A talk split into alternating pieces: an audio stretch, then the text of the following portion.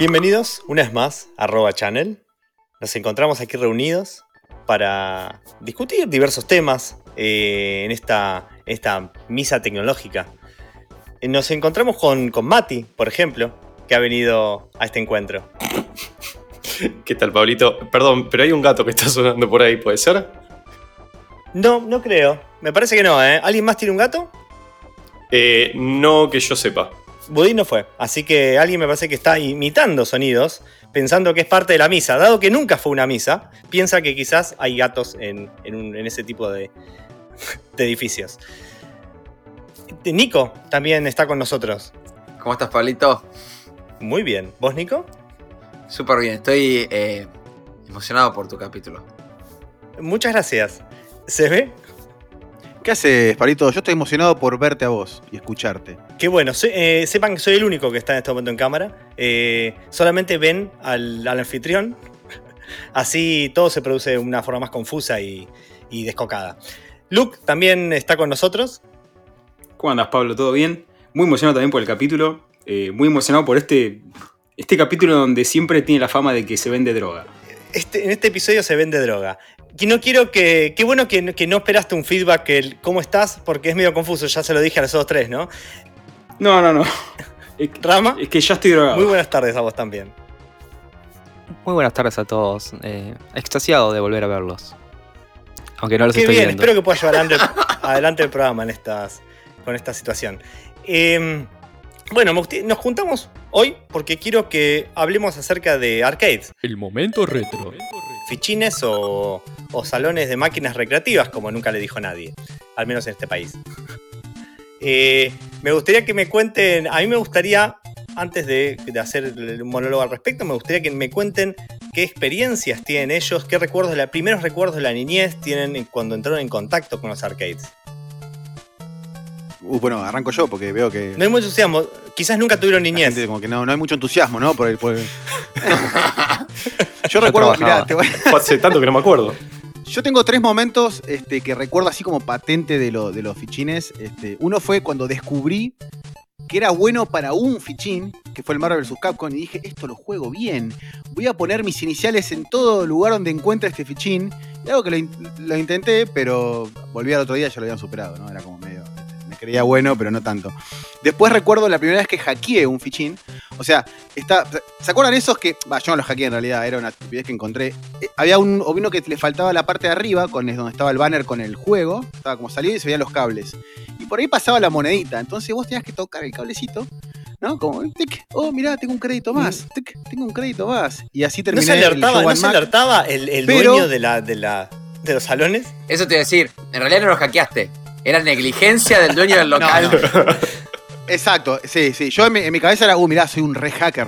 Pero en realidad era, era que nunca lo arregló el chabón. Pero nunca se dio cuenta hasta que un buchón, sí, a vos te estoy hablando, si estás escuchando este programa y no se me acuerdo tu nombre, y seguramente tampoco te acuerdes vos de mí, pero buchón que fue y dijo, eh, los chicos esos están, están jugando y no pagan nada. Y bueno, y la- vino y la desconectó. Pensé que quizás había muerto, había muerto electrocutado el niño ese y lo estabas culpando porque te arruinó, te arruinó la máquina gratis. Y después, no, pero un buchón, loco, dale, rebotón. Y después recuerdo la última de el clásico momento que veía jugar a uno que jugaba muy bien y todo alrededor, como si fuera un estadio lleno de personas mirándolo. En Merlo, cuando fui de vacaciones, había un pibe que jugaba al Kino Fighter 97, 98, creo. Y era un espectáculo verlo jugar. ¿viste? Estábamos todos alrededor, era una especie de los seguidores, ¿viste? Eh, fangirleando ahí al pibe que jugaba y tiraba los combos. Esos son los tres momentos que me acuerdo, pero patente de los fichines. Sigo yo. Eh, voy a poner dos momentos. Vamos a hacer que tenemos lista acá como se ve. Mis dos momentos tienen que ver con Mar del Plata. Eh, espero que algunos más también con la costa deben tener algo que, ver. Eh, nosotros con, mi familia fuimos muchos años, íbamos a Mar del Plata para los veranos. Y, me acuerdo la primera vez que vi un Sacoa. no me acuerdo exactamente qué calle, pero me acuerdo que había una, había una parte como en el centro que vos caminabas y había una entrada gigante que bajaba para abajo y era una hectárea. Para mí era una hectárea de, de jueguitos y de fichines. Y yo, pero me volvía loco. Era, pero eh, le gritaba a mis viejos. ¿Quién era? Sacó a sacó era como, este, esta cuando entrabas al sótano oscuro, probablemente lo repetiste después yendo a los clubes nocturnos, pero, pero entras al sótano oscuro y te Claro. ¡Vamos! Esto era, era, era el momento de, de las vacaciones. Eh, Y, y me acuerdo nada de ir a jugar ahí, no me acuerdo bien qué hacía del todo, ahora ya charlaremos, pero eso era uno de los momentos. Y el segundo momento también tiene que ver con Mar del Plata, que era, me acuerdo que eh, nosotros íbamos a un departamentito siempre el mismo, que era en Avenida Colón, para los que sean de Mar del Plata. eh, y tenían una esquina en Colón y en Anelales, había una esquina de un fichín, un arcade muy chiquitito, muy, muy de barrio, muy humilde. Y me acuerdo que una temporada apareció un juego nuevo que era el juego del verano. Y era el dance no sé cuánto, que era el de las flechitas que tenías que bailar. Dance Dance Revolution. Ese. Y era. Era el momento. Era. Era el levante de los adolescentes, porque eran lo- los pibitos y la pita que bailaban. Y eran, che, mirá que sex appeal. Mirá cómo baila. Dos momentos me acuerdo críticos de los fichines. Eh, siempre, yo, bueno, yo crecí en Mar del Plata, entonces tengo te recuerdo de Sacoa, la bajada, por supuesto, increíble. También tengo todo el recuerdo del, des- de- del decaimiento, donde ya llegó un punto que ya era negligente estar en Sacoa. Y, y eh, tengo, pero te- los, ma- creo que los recuerdos más grandes que tengo son de arcades que estaban más cerca de cuando era niño, estaban más cerca quizás de casa o lo que sea. El Final Fight lo tengo grabado, que había, en un gimnasio había solamente tres arcades y uno de ellos era el Final Fight. Íbamos con un amigo que vivía a la vuelta, íbamos todos los días a jugar al Final Fight. Y, y después también tengo el recuerdo de enfrente a la escuela, al secundario donde iba, había un, un bolichín que tenía un Mortal Kombat Ultimate. Y, y era este, jugar todo el tiempo, a las 6 de la mañana jugar al Mortal Kombat Ultimate, a las 6 de la tarde jugar, es como todo el puto tiempo. Sí, Sí, antes de entrar a la escuela. Entonces nos hacíamos, incluso nos, no se podía ratear uno, ir directamente al Mortal Kombat porque estaba enfrente de la escuela. Todo el mundo sabe que entre las reglas está alejarse del establecimiento. Eh, así que, pero es muy lindo. Chicos, ¿tienen alguna otra anécdota cuando eran niños o estos acercamientos, Mati? Creo, creo que todos, o por lo menos en las pocas que aparecieron, eh, tenemos esta constante de la costa y los fichines. Yo me acuerdo que también íbamos a vacacionar a Villa Gesell, no me acuerdo a dónde así con la precisión que tiene Nico, pero Villa Gesell. Y yo esperaba más ir a los fichines de Villa Gesell que ir a la playa. O sea, para mí era la, la- la genialidad de poder ir a la noche a gastar dos o tres fichitas porque eran las que te daban y tenías que elegir el mejor juego para pasar esos 15 minutos que te duran las tres fichas. Eh, y lo, lo esperaba más que cualquier otra cosa de, de las en, en Villa Gesell está el Center Play. Según me contaron, tengo muy buenas fuentes de Villa Gesell. Me contaron está el Center Play y que una de sus características es que tiene, no sé si aún lo tiene, yo creo que sí, tiene, en vez de baños, tenía unas letrinas.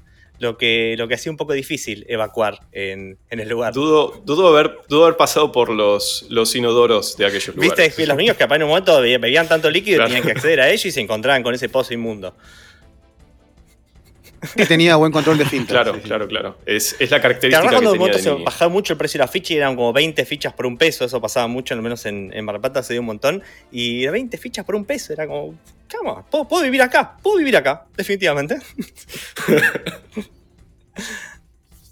Luke,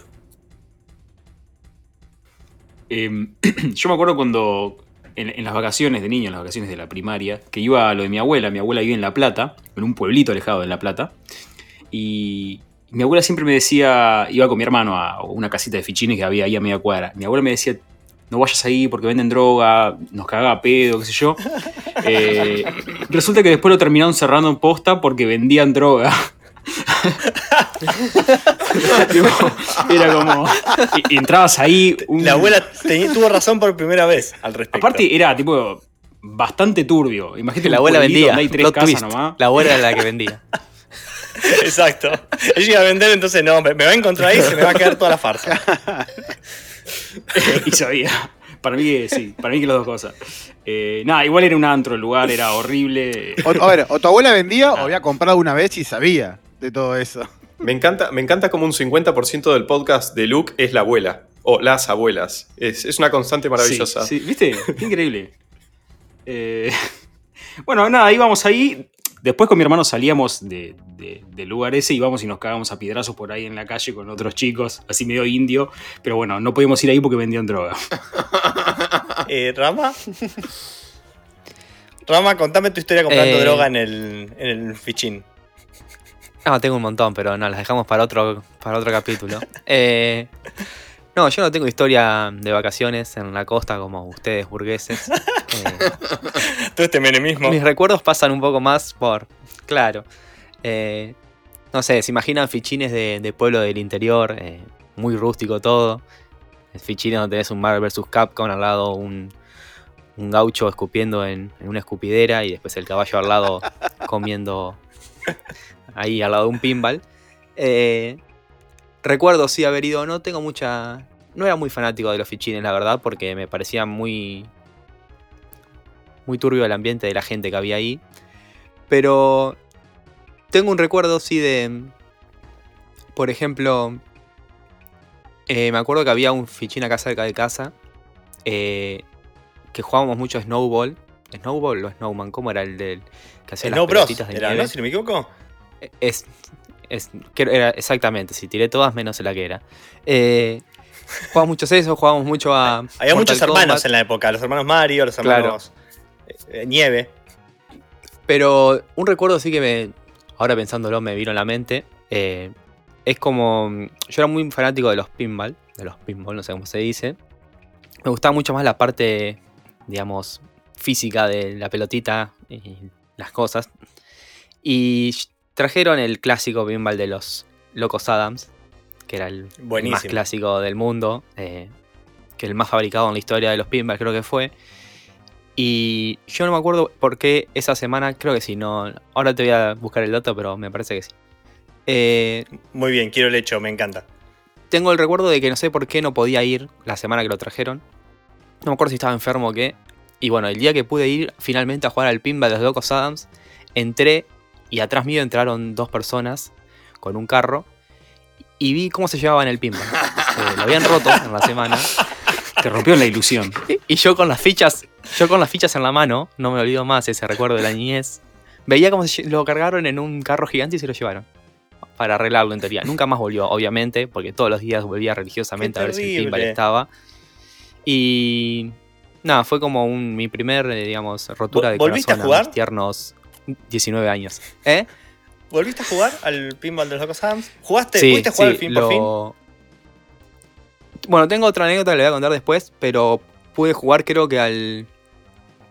A los 2-3 años abrió otro pinball que tenía, no sé si era el mismo, eh, incomprobable. Y fue No, Rama y le- se lo, no, se no lo miré el código de serie. Se lo choreó Rama de ahí. No, eh, jugué eh, horas, horas al pinball ese. Muy... El, el que estaba muy, bueno de los pinball, también no- yo no tengo tanta experiencia. Sí, jugué, jugué unos cuantos, pero no, no, no conozco demasiado de ellos. Me gustaba mucho el Terminator, te acordás que tenía la pistola y en cierto momento tenías que Bueno. tenían un juego con la, con la pequeña pantalla. Eh, Terminator hay un hay una hay una anécdota muy linda si, no, si me permiten seguir hablando. Eh, Mm, bueno, dale, dale. No, no sé si. No, no sé si saben, pero bueno. eh, Guns N' Roses hizo la banda sonora para Terminator 2. eh, grabaron temas especiales para esa película. Bueno, You Could Be Mine es la banda sonora. Pero cuando hicieron el juego de Terminator, como que usaron algunos archivos de audio que habían grabado en el estudio para el juego. Después Guns N' Roses sacó un pinball. eh, ¿Cómo era la empresa de los pinballs? Bueno, bastante flojo en los datos. Pero Es el fact checker, Rama. ¿eh? Cuestión que usaron esos archivos. Sí. Inventate, jaleco. Eh, Cap, no, sí, Jaleco. Cap- no sé. Eh, usaron esos, esos archivos para el juego. Y cuestión que eran grabaciones que nunca se habían escuchado.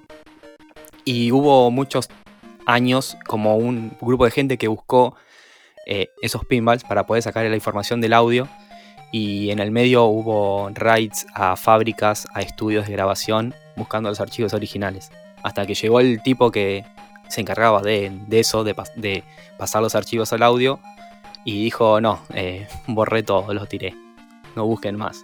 Pero bueno, fue una hermosa anécdota de gente gastando plata y años de su vida buscando esos archivos y nunca existieron.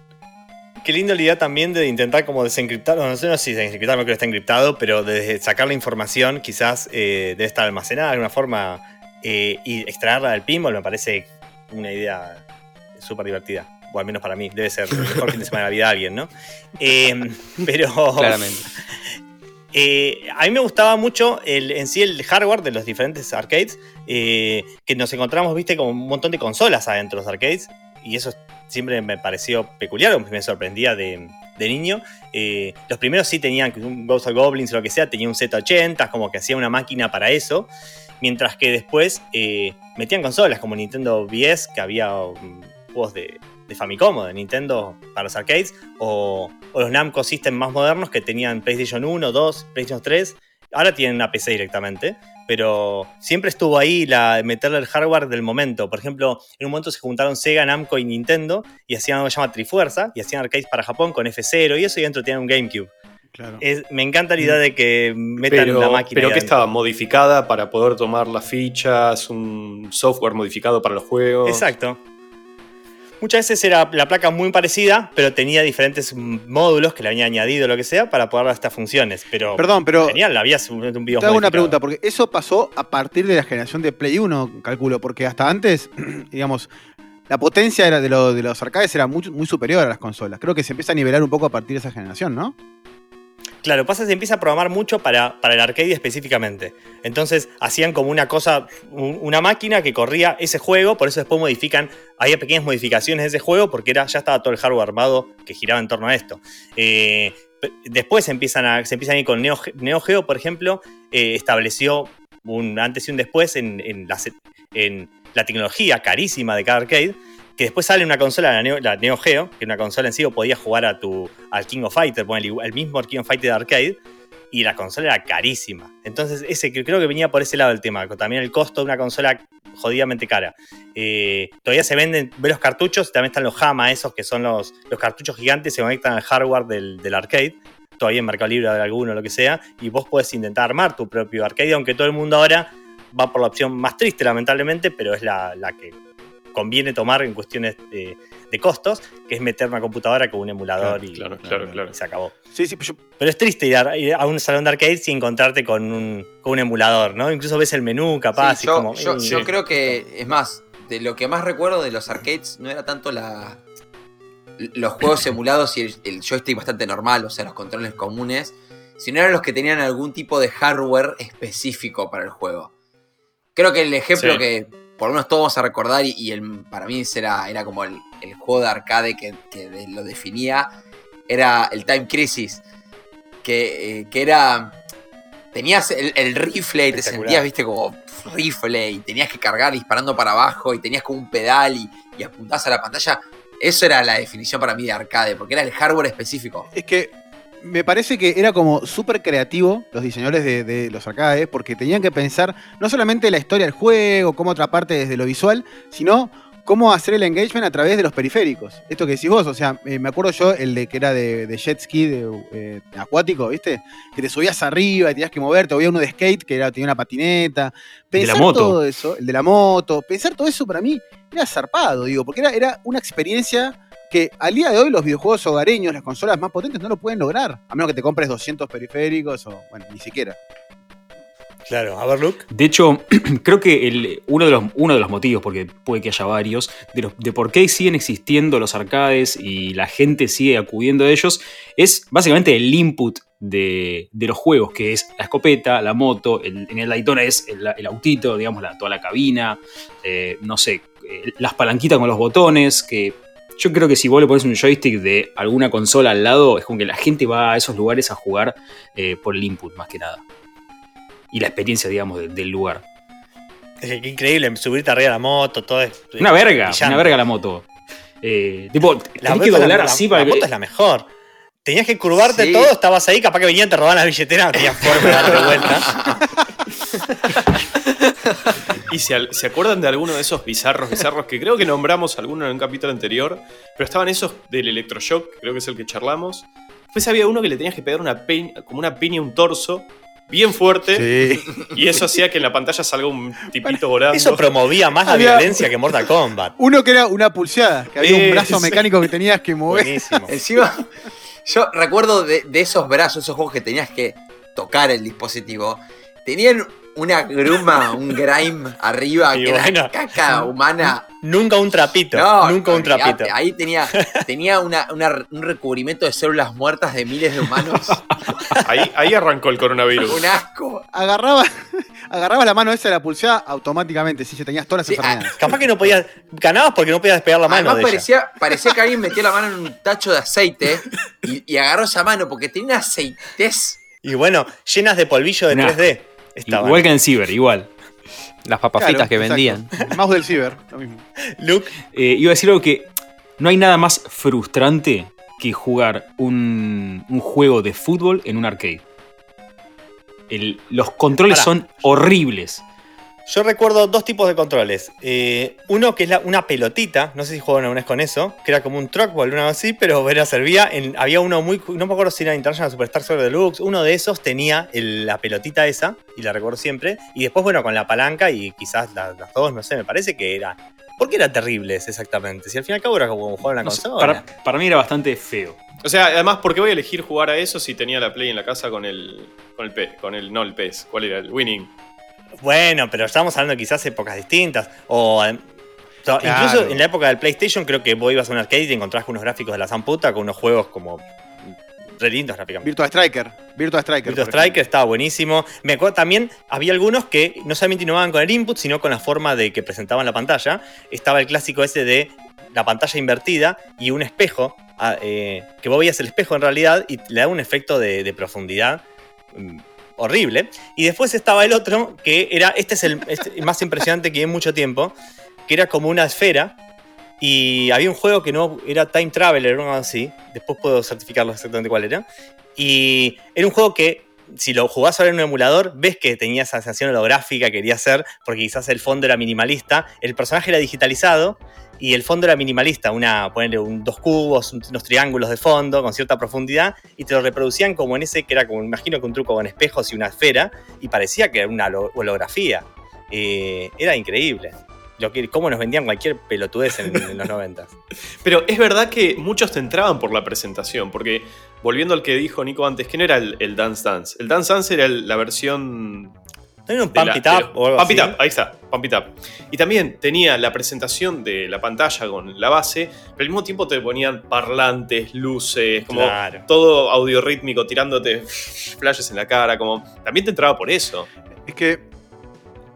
Yo creo que la, sensación de entrar por primera vez a un local de fichines que no conocías era muy similar a estar en el videoclub, ¿no? Viendo todas esas pantallas y películas este, que, que vos veías y, querías como probar todo, ver las películas o poner jugar los juegos y demás. Era como algo, una sensación increíble, digo, que, que se perdió un poco, pero a mí me encantaba. De golpe veías de lejos una máquina, está todo el mundo ahí jugando, no sé, o, o había uno de Jurassic Park, me acuerdo que tenías que meterte adentro de un jeep.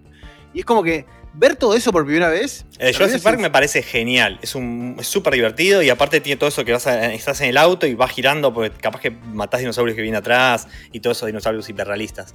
Eh, pero a mí me gustaba también estos juegos, como mencionaron recién, de esos que, que había que sostener cosas y eso.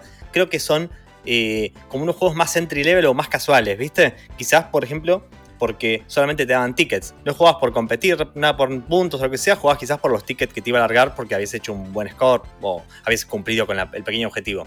Eh, esos estaban muy buenos. ¿Rama? No, iba a decir que a mí me encantaba el que tirabas la fichita para conseguir más fichitas, que era tipo una cascada que nunca te La cascada. Y se, se la sacudías, yo creo que ya los conté que una sac- sacudí una en, en- en Sacoa, en, en- en Mar del Plata, y tuve que salir corriendo porque estabas por suerte cerca de la puerta, en un Sacoa en Alem, si no me equivoco. Y, y claro, sacudías y en un momento te sonaba una, una, una chicharra. Una protección Eh, antisacudidas. Estamos, estamos llegando a la conclusión de que los arcades son los, los casinos para la, la niñez. Total. Para los Totalmente. niños. Obvio. Porque entre fichitas, espera, sonidos, luces estroboscópicas, eh, tickets, Aspirando como que hay algo. ahí, algodón ¿no? de azúcar, sí. Exactamente, cada uno lo consume como puede. Se quejan Pero de las sí, a ver. transacciones y en esa época. Sí, ahí era, era la posta. A, a ver, en vez del casi- en el casino hay trucos como para que vos sigas gastando. Acá es, che, ponelo más difícil. Es que es así. Eh. No sé si Era se un acuerdan ¿viste, el del truco? Metal Slug. El Metal Slug es un juego que no podés ganar con una sola ficha. Es imposible que una persona gane imposible. juego con una, con una sola ficha. Por lo menos una persona normal. y, y tenía toda la mecánica de que si alguno moría, te daba esos 10, 15 segundos para poner otra ficha. Ibas corriendo, Claro. le decías, dame la ficha, ficha, y volvías corriendo de vuelta a poner la ficha para seguir jugando con el otro que seguía vivo. Porque querías, querías que se quede tu amiguito. Porque si no, estaba, vos lo veías al otro que estaba esperando atrás que se muriera para poder meterse y sacarte el lugar a vos. Eh, me, me acuerdo, y acá voy a ser poco off topic, pero vuelvo. Eh, Hideo Kojima. Es para, es para mencionar a Kojima, está todo bien. Uno puede tomar un desvío. Eh, eh, ahora, ahora- ahora te digo. Gran creador de Eh, arcades. ¿eh? No, no, no, escucha, escucha. Hideo Kojima, cuando empezó a hacer Death Stranding, me acuerdo que cuando empezó a vender el concepto del juego que estaba haciendo, él decía como, bueno, quiero, quiero reinventar la idea de la muerte en el juego. Porque él dijo, la idea de, de morir en un juego y perder fue hecho para los arcades. El game over literalmente el Game Over se inventó para los arcades, decía, decía él. No lo chequeé, si ahí me lo chequeé.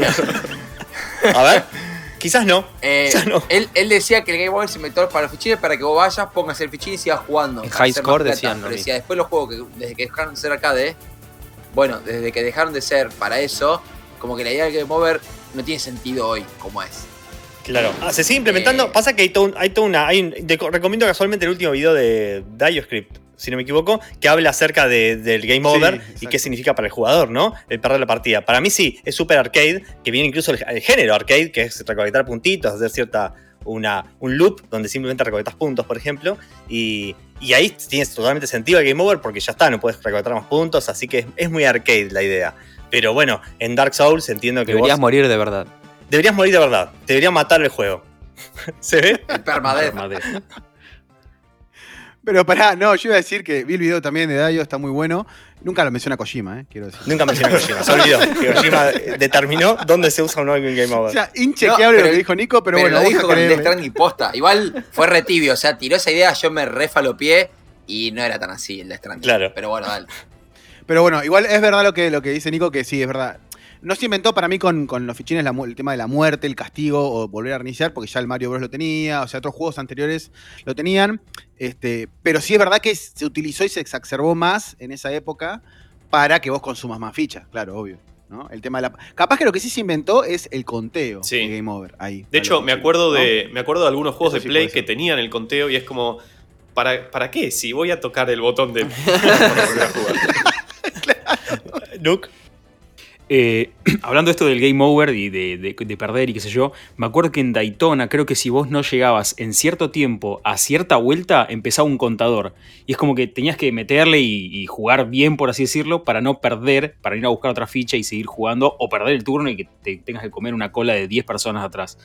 Eh, que dicho sea de paso, un juego hermoso de Es un juego increíble, creo que es un multiplayer, pero po- potente. Eh, nos hemos juntado a jugar. Yo nunca lo jugué de tantas personas, creo que que siempre lo jugaba de a dos, una cosa así. No me acuerdo, creo que alguna que otra vez muy forma muy casual, pero no con amigos, entre cuatro a la vez quizás. Y, y me estaba buenísimo, realmente un primer acercamiento al multiplayer de eh, local.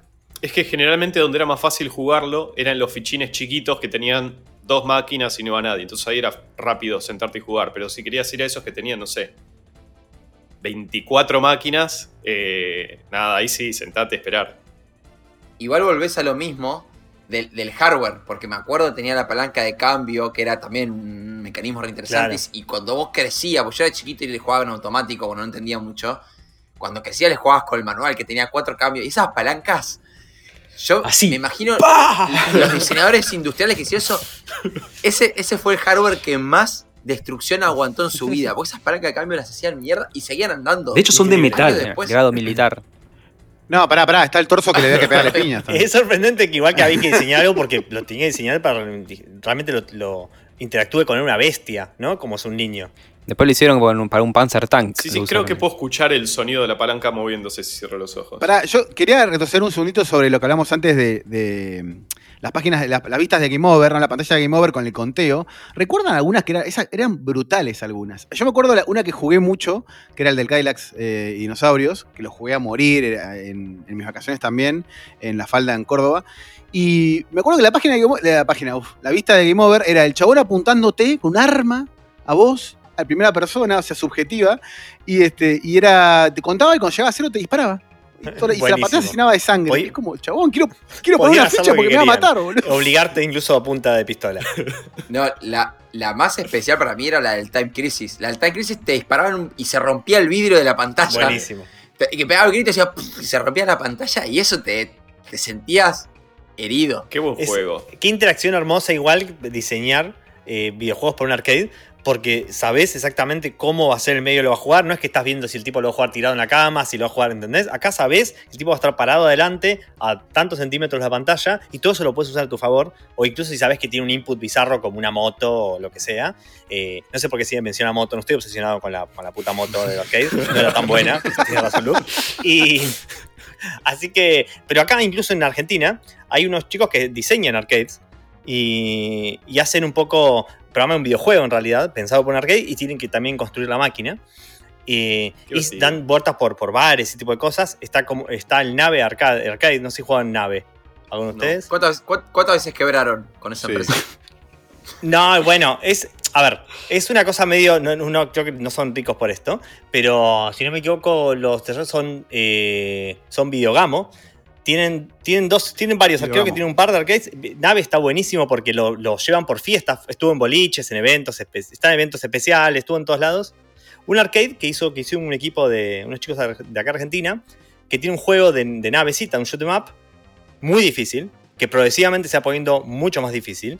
Y la idea es que dures lo, lo máximo que puedas. Entonces ellos van y tiene por supuesto listado el, el ranking al final, el score.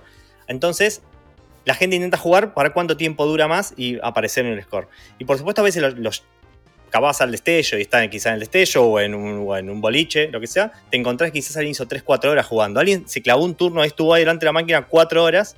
eh, y es, ves cuando alguien está jugando bien, es, un- es una nave gigante que ocupa toda la pantalla después de una hora de juego que solamente tiene un, pequeño, pe- 30 píxeles, no sé, para que aparecen los enemigos, y vos ves que hace un pequeño movimiento nada más. Es una masterización del arcade, pero está buenísimo estas, estas, eh, eh, estos chicos, estas empresas locales o lo que sea, que están haciendo este tipo de, de arcades. Y creo que la evolución del salón de máquinas recreativas es en un bar, por ejemplo, donde podés beber algo y jugar, y es también parte de la socialización. Me parece que evolucionó por ese lado porque ya somos todos unos viejos chotos los que íbamos a los arcades.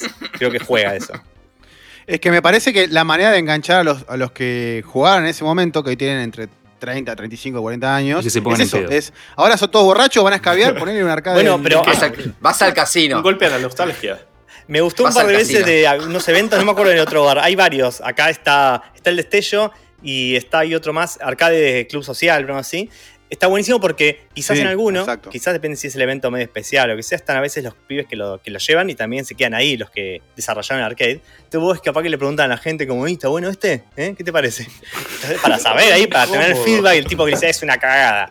Eh, pero es un- veo que toda una experiencia y una sinergia preciosa. Ya veo dónde tenemos que hacer el próximo, Sí, la sí. próxima reunión de producción cuando se termine la cuarentena. Definitivamente. Vamos para ahí, obvio. Aparte, es algo mundial, ¿no? No solamente en Argentina pasa. Mi hermana que vive en España me cuenta que también allá hay algunos bares que tienen fichines. En Estados Unidos también lo puedes ver. O sea, es como. Me parece que se volvió una tendencia entre todos los treintañeros, cuaren- cuarentones, que creo que, que- que se van a, fue un aumento y ahora vas ahí y Yo estuve, fichines. yo estuve en un fichín en enero. En enero de este año, antes que empiece la cuarentena, eh, había ido a, a un crucero con familia y tenía una parte de arcade para niños, obviamente. Pero bueno, como viejo manija de casi 30. Empujaste a los fui, niños. y fui ahí al arcade y me acuerdo que había fuimos con, con una prima con el novio, que el novio es rugby, no sé qué, es gigante y había, como el del torso, había una, una bolsa de boxeo para pegarle. Uh, re manija. Entonces, claro, pero era para niños y el ranking de- iba de 0 a 100 puntos. Y vino con carrera y le pegó una piña a la bolsa. Y hizo un overflow el juego y rompió los récords y ya está, les cagó los juegos a los pibes. Igual que el límite de eso, ¿no? El límite de interacción. Es otra vez. Alguien la pensó con. Mirá, esto quizás viene un rugby, toma carrera y le pega una piña. Se llevaron la Y máquina, como la historia de se lo compra Tyson. hizo mierda todo. Pero igual, el arcade era muy parecido a lo que era, a lo que era antes, digamos. No, no, no es que en la nueva generación queda todo VR, no, no. Era muy Pero- parecido a lo que están contando. Pero tal vez es en ese caso particular, porque me acuerdo de haber pasado por la puerta de alguno, no sé dónde, recientemente, el año pasado en algún momento, y cambió mucho la, la forma del arcade. Son como más jueguitos tipo una pantalla que tiene, no sé, el Flappy Bird como estaba de moda, un Flappy Bird gigante. Que es lo mismo que juegas en el teléfono, pero lo único que haces es hacerlo a cambio de eh, tickets. Como que todo era Pero es solamente... medio triste eso. Sí, sí, me, me generó un poquito de, de- de- de tristeza, para tomarte la palabra, como ver que todo iba no solamente a divertirte, en gastar esa ficha, en disfrutar algo que de otra forma no hubieras disfrutado, sino "Ah, a ver cómo puedo sacar tickets para ir a cambiarlo por el peine de bigote. Eh, Luke, ¿querés seguir deprimiéndome? Eh, dale. Eh, no, iba a preguntar justamente lo que acaba de comentar Mati, que es, eh, yo hace mucho que no voy a un arcade, a una sala de arcades, pero si realmente cambió algo, sé que siguen existiendo todos los mismos juegos que nosotros jugábamos hace 20 años, están, seguramente está el Daytona, seguramente está Street Fighter, lo que sea, eh, pero bueno, ¿cómo, ¿cómo cambió? Digamos, tal vez hay otros inputs o no hay más inputs nuevos y es todo, no sé, medio como digital o. No sé. Si alguno fue y tiene. Creo que se debe importar mucho, muy poca máquina de, de Japón. Porque debe estar muy, muy, muy caro traer un arcade, imagínate. Debe ser muy costoso realmente. Yo, yo veo dos cosas. Por un lado, que no, no están tantas máquinas de las que había en su momento, porque se van rompiendo y en vez de hacerle mantenimiento o darle el mantenimiento en el día a día, las dejan morir y pasan a reemplazarlas con estas otras máquinas nuevas que son una compu, como decíamos antes, con un monitor LCD que te acercas un poquito y dice Samsung de costado. Eh, y tal vez un botón o algo. He, he visto máquinas con joystick, que es como que rompen toda la magia de, de la máquina. de. Absolutamente. Yo ese es el recuerdo que tengo, sí. Ok. Feo. Yo quiero, pará, quiero volver un toque sobre lo que había contado Pablito de Videogamo, porque eh, algo de la magia que tiene Videogamo, que esto que contaban de nave, yo también jugué otro que se llama Do Botone. Do Botone es, Buenísimo. es, es un fichín que enchufás en una, tiene, un televisor, porque no tiene televisor integrado, pero es una especie de arcade así, con dos botones literalmente, y son todos minijuegos que se juegan con esos dos botones. Y van cambiando, se puede jugar hasta cuatro. Lo que tienen estos chicos es que no entregan el, el fichín a otro lugar, sino que ellos lo van llevando. Y tu única posibilidad de jugarlo es en alguno de esos eventos. O, o, o sea, si querés jugar a nave, si querés jugar a dos botones, si querés jugar a los juegos que hacen, tenés que ir a ese evento particular donde ellos llevan el, el arcade. Es maravilloso porque a veces solo, incluso digamos. van, quizás ese día van tomando fotos mientras la gente juega, por supuesto, porque todo es un evento y vos sen- sentís eso yo también. Hay otro que es el Trucotrón, si no me equivoco, que es también lo diseñó otro chico de Argentina y ese fue el primero que, que estuvo en, Play, en un Playland. Entonces, como que tiene, llegó como se- las grandes ligas de- del país, se podría decir. Eh, terminó en, una- en un salón de máquinas recreativas de verdad y no en Bahrein. Pero... Pero bueno, está, está buenísimo. Eh, pero esto empieza hace varios años atrás. Si no me equivoco, también Andrés Borges tenía uno de, de pelea. eh, Black, eh, Black Heart, una cosa Sí. así. Y, Black y estaba buenísimo también porque era eso, 2013, una cosa así estamos hablando. Y también como que quería ahí que la gente juegue y tener esa interacción brillante. Lástima que, bueno, hay que meter mucho dinero si tienes que armar un input, como voy a volver a mencionar la moto. Em, Em, pero bueno, a mí me, me gusta mucho todo ese, todo ese tema. Me parece que quizás el, el- el juego que estamos planificando hacer quizás puede ser con unas máquinas, con un arcade. Me parece. Y, y tenemos que hacer la fiesta de Arroba Channel, donde es el único lugar en el que podés venir a, a probarlo. Exacto. Ese, ese día se rompa y no lo pueda jugar nadie. ¿eh? Exacto, y además lo bueno es que no va a haber prácticamente ocupación para jugarlo. Em, de los que tienen más de quizás cuatro o cuatro controles, quizás ese tipo de máquinas grandes, ¿cuál es el que más recuerdan con cariño? Oh, eh, el de los Simpsons. Era el fanático del, del- Era un- de los el clásico, imagino porque también eh, pegaban mucho en el país en esa época, entonces estaban a full con traerlo y... Aparte me gusta Sí, el sí, diseño de personajes, es medio retro, porque viste es como Matt Groening un poco mm, más old school. No, yo recuerdo dos también que van de la mano de lo que decía Mati. Uno de las tortugas ninjas, que se jugaba a 4 también. eh, muy bueno. Y uno que era de X-Men, que era de A4. Y tenía dos, este, o una pantalla más grande, o dos pantallas, creo, porque era muy grande como el, el- el mapa que tenías que ver. Y era un bitmap, obviamente. Tenía dos pantallas así gigantes y cuatro era enorme. Ocupaba como cuatro de las recreativas, este, de las recreativas este, tradicionales. Tú. Hermoso. Y a mí me gustaba mucho. Había uno que era, que era el Capitán América, ¿era? O algo así. Que tenía. que había un bebé en un. en un Captain robot. Commando. Captain Comando era. Captain Comando. Estaba buenísimo. Ese me gustaba mucho de niño. Después no lo voy a jugar nunca más. Lo tengo. Quizás hacemos un. Lo jugamos entre cuatro. Después, Y- cuando finalizamos el episodio. ¿Emularon Sí. en algún momento? Está, está todo emulado.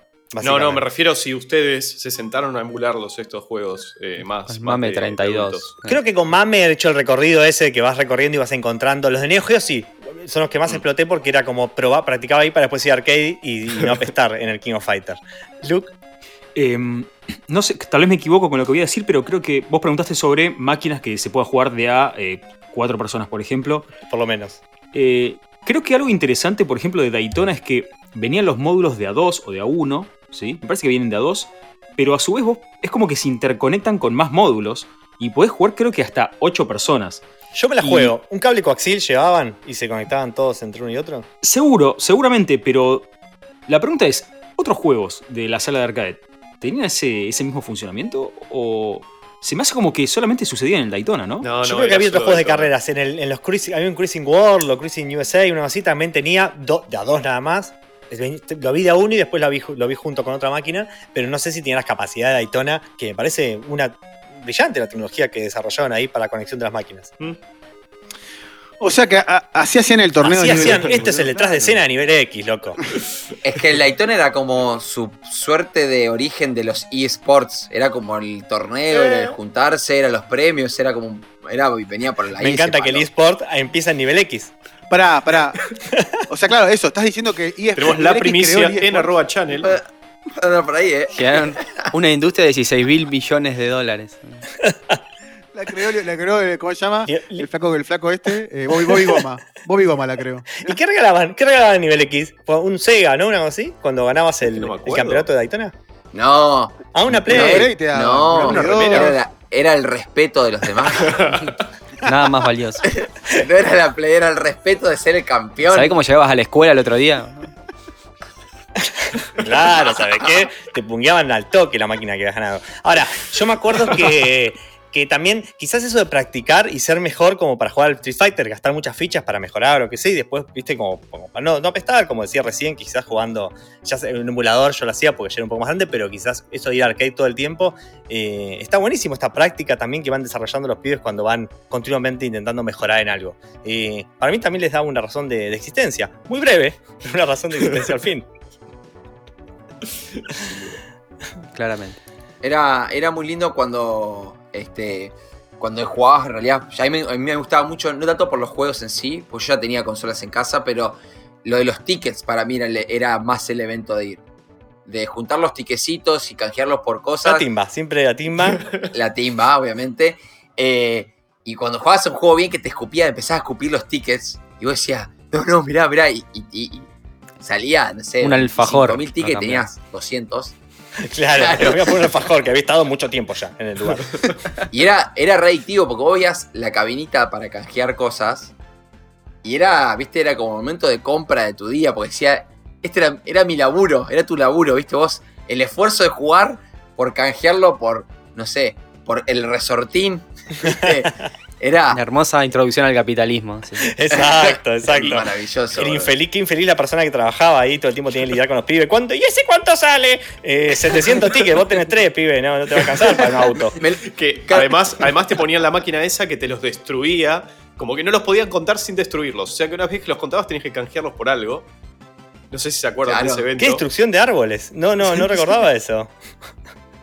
Brutal. Yo tampoco. Qué locura que no se le ocurrió a nadie hacer financiamiento. ¿Viste? Lo pagabas en 12 cuotas, no tenías que ir una vez al mes a pagar tu O, cuota o va, tiquecito. o va el dueño, el dueño y te faja, ¿no? El dueño del casino. Te faja delante de tus viejos, El todo como negro para pierna dejar que de todo bebé. legal, ¿no? Se arma una Eh. mafia ahí. La mafia del Playland.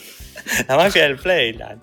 Bueno, chicos, yo creo que ya no, ya está. Acabamos de descular completamente la industria de arcade. Eh, creo que se habló de todo lo que alguna vez sucedió en, en la industria. Vamos, ya a mí me gusta resumir así todo. Con, con quizás hablar 40 minutos de algo es suficiente para cubrirlo absolutamente y quizás no volver a tocarlo nunca más.